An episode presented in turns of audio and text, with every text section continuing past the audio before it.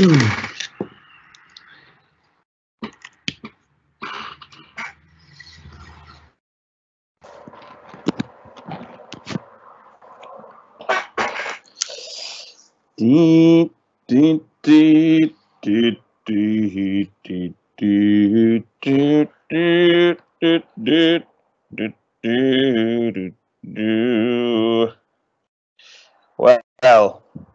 giving away there a song was singing for music night.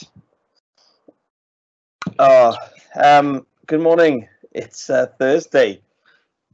And the weather is unbelievable, isn't it? It is so good. So good. That's not good. Oh, hang on a sec. Oh, boys back. I'm just going to turn the lights off. Whew. Yo. Oh.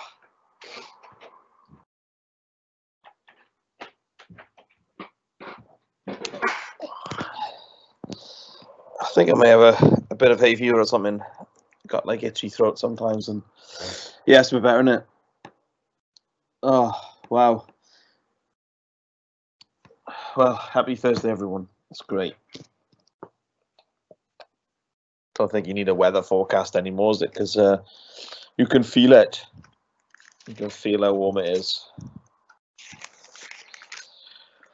Oh, we're going to read from 6, chapter 6, verse 15 uh, to chapter 9 is a bit. Oh, maybe it's not so ambitious. No. It's all right, like.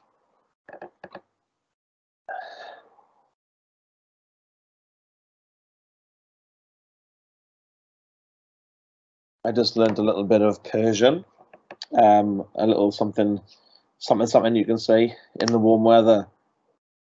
Um, and it's kebab, kebab, shodam, kebab or keb- kebab, shodam, which means I'm cooking like a kebab.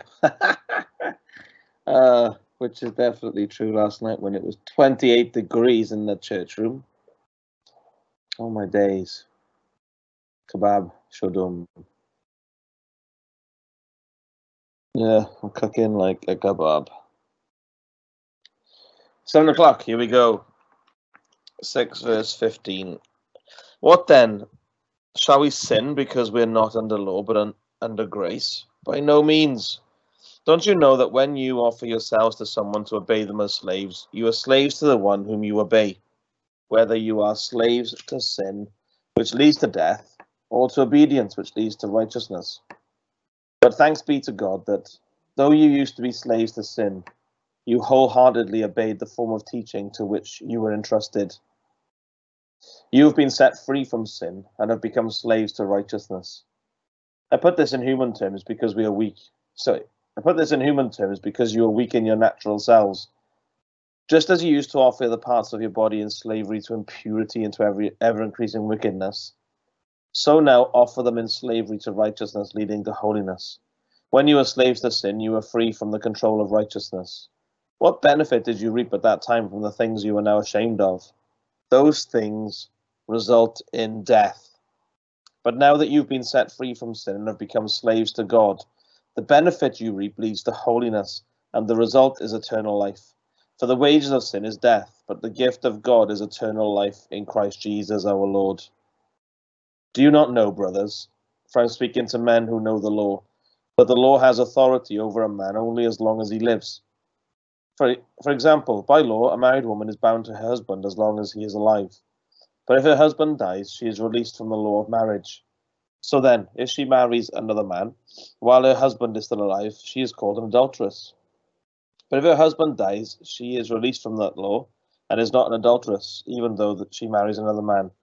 So, my brothers, you also died to the law through the body of Christ, that you might belong to another, to him who was raised from the dead, in order that we might bear fruit to God.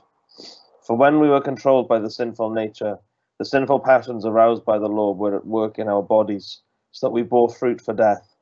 But now, by dying to once what once bound us, We have been released from the law so that we serve in the new way of the Spirit and not in the old way of the written code.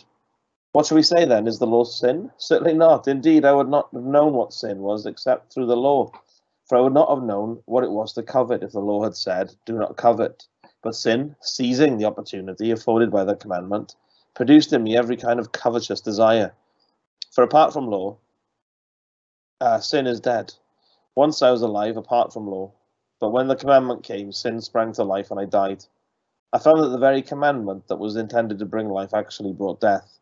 For sin, seizing the opportunity afforded by the commandment, deceived me and through the commandment put me to death. So then, the law is holy and the commandment is holy, righteous and good. Did that which is good then become death to me? By no means. But in order that sin might be recognized as sin, it produced death in me through what was good, so that through the commandment sin might become utterly sinful. We know that the law is spiritual, but I am unspiritual, sold as a slave to sin. I do not understand what I do. For I want to do, I do not do, but what I hate, I do. And if I do what I do not want to do, I agree that the law is good. As it is, it is no longer I myself who do it, but, but it is sin living in me. I know that nothing good lives in me, that is, in my sinful nature. For I have the desire to do what is good, but I cannot carry it out. For what I do is not the good I want to do. No, the evil I do not want to do. This I keep on doing. Now, if I do what I do not want to do, it is no longer I who do it, but it is sin living in me that does it. So I find this law at work. When I want to do good, evil is right there with me.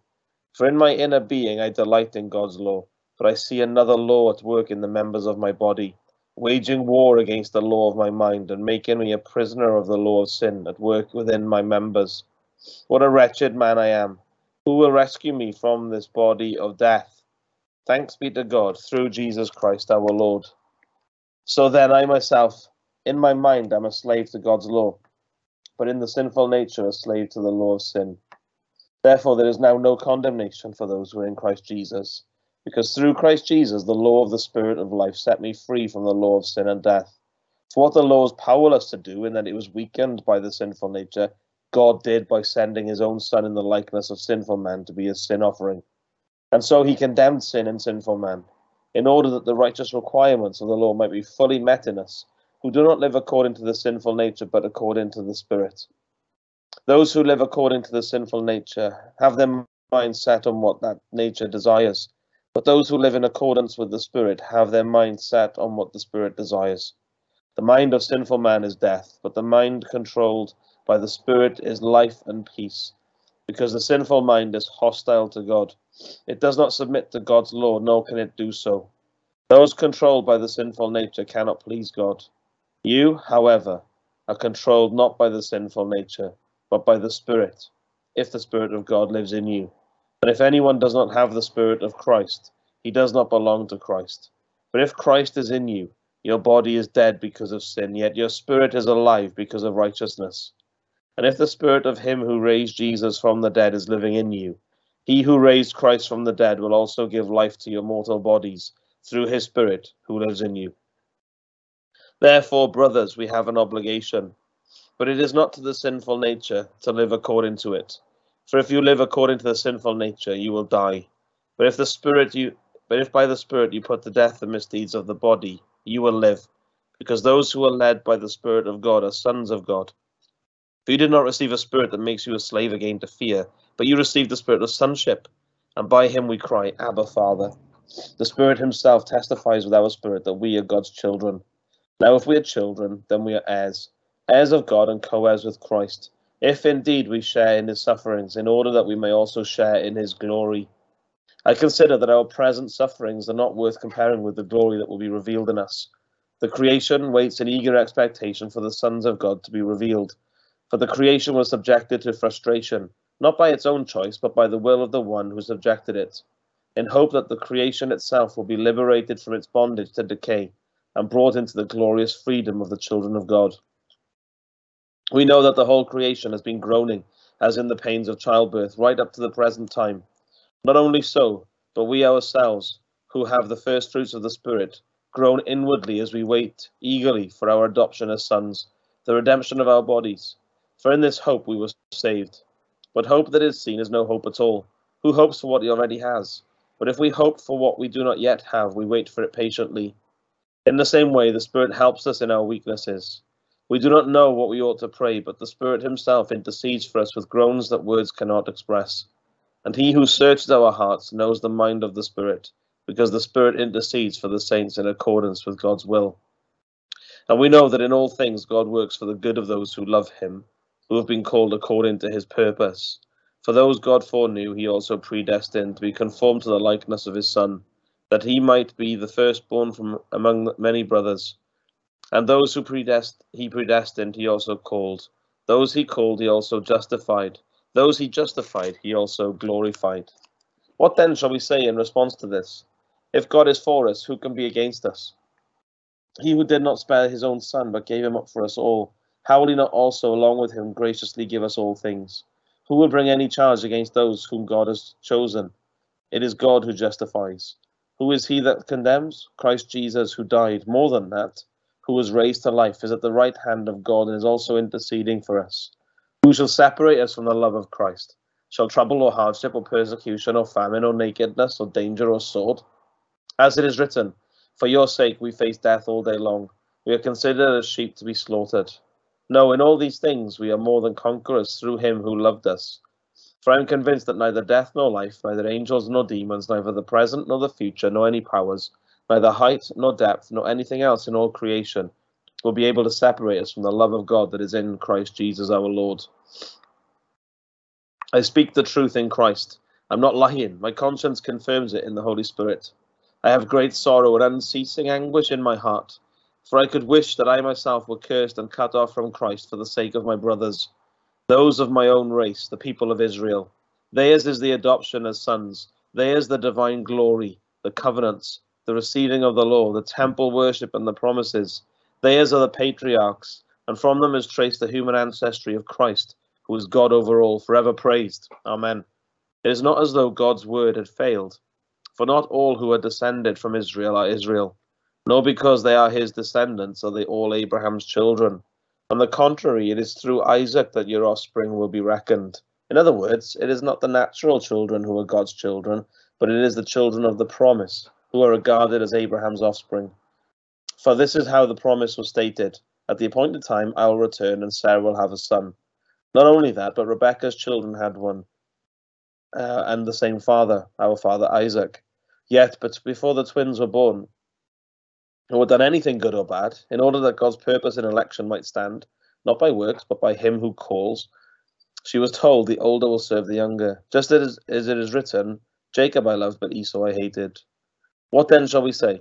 Is God unjust? Not at all. For he says to Moses, I will have mercy on whom I have mercy, and I will have compassion on whom I have compassion. It does not therefore depend on man's desire or effort, but on God's mercy.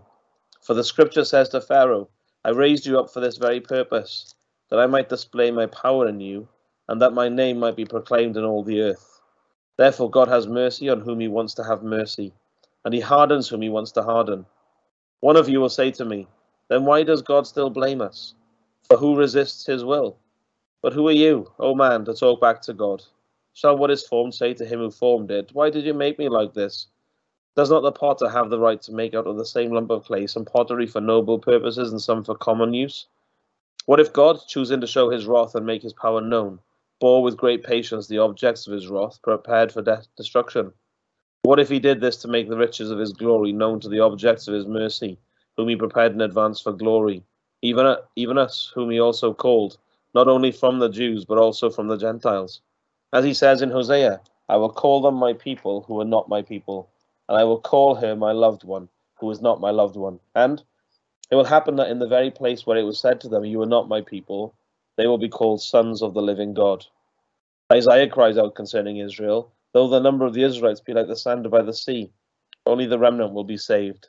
For the Lord will carry out his sentence on earth with speed and finality. It is just as Isaiah said previously Unless the Lord Almighty had left us descendants, we would have become like Sodom and we would have been like Gomorrah. What then shall we say? That the Gentiles who did not pursue righteousness have obtained it, a righteous sorry, then what shall we say? That the Gentiles who did not pursue righteousness have obtained it, a righteousness that is by faith.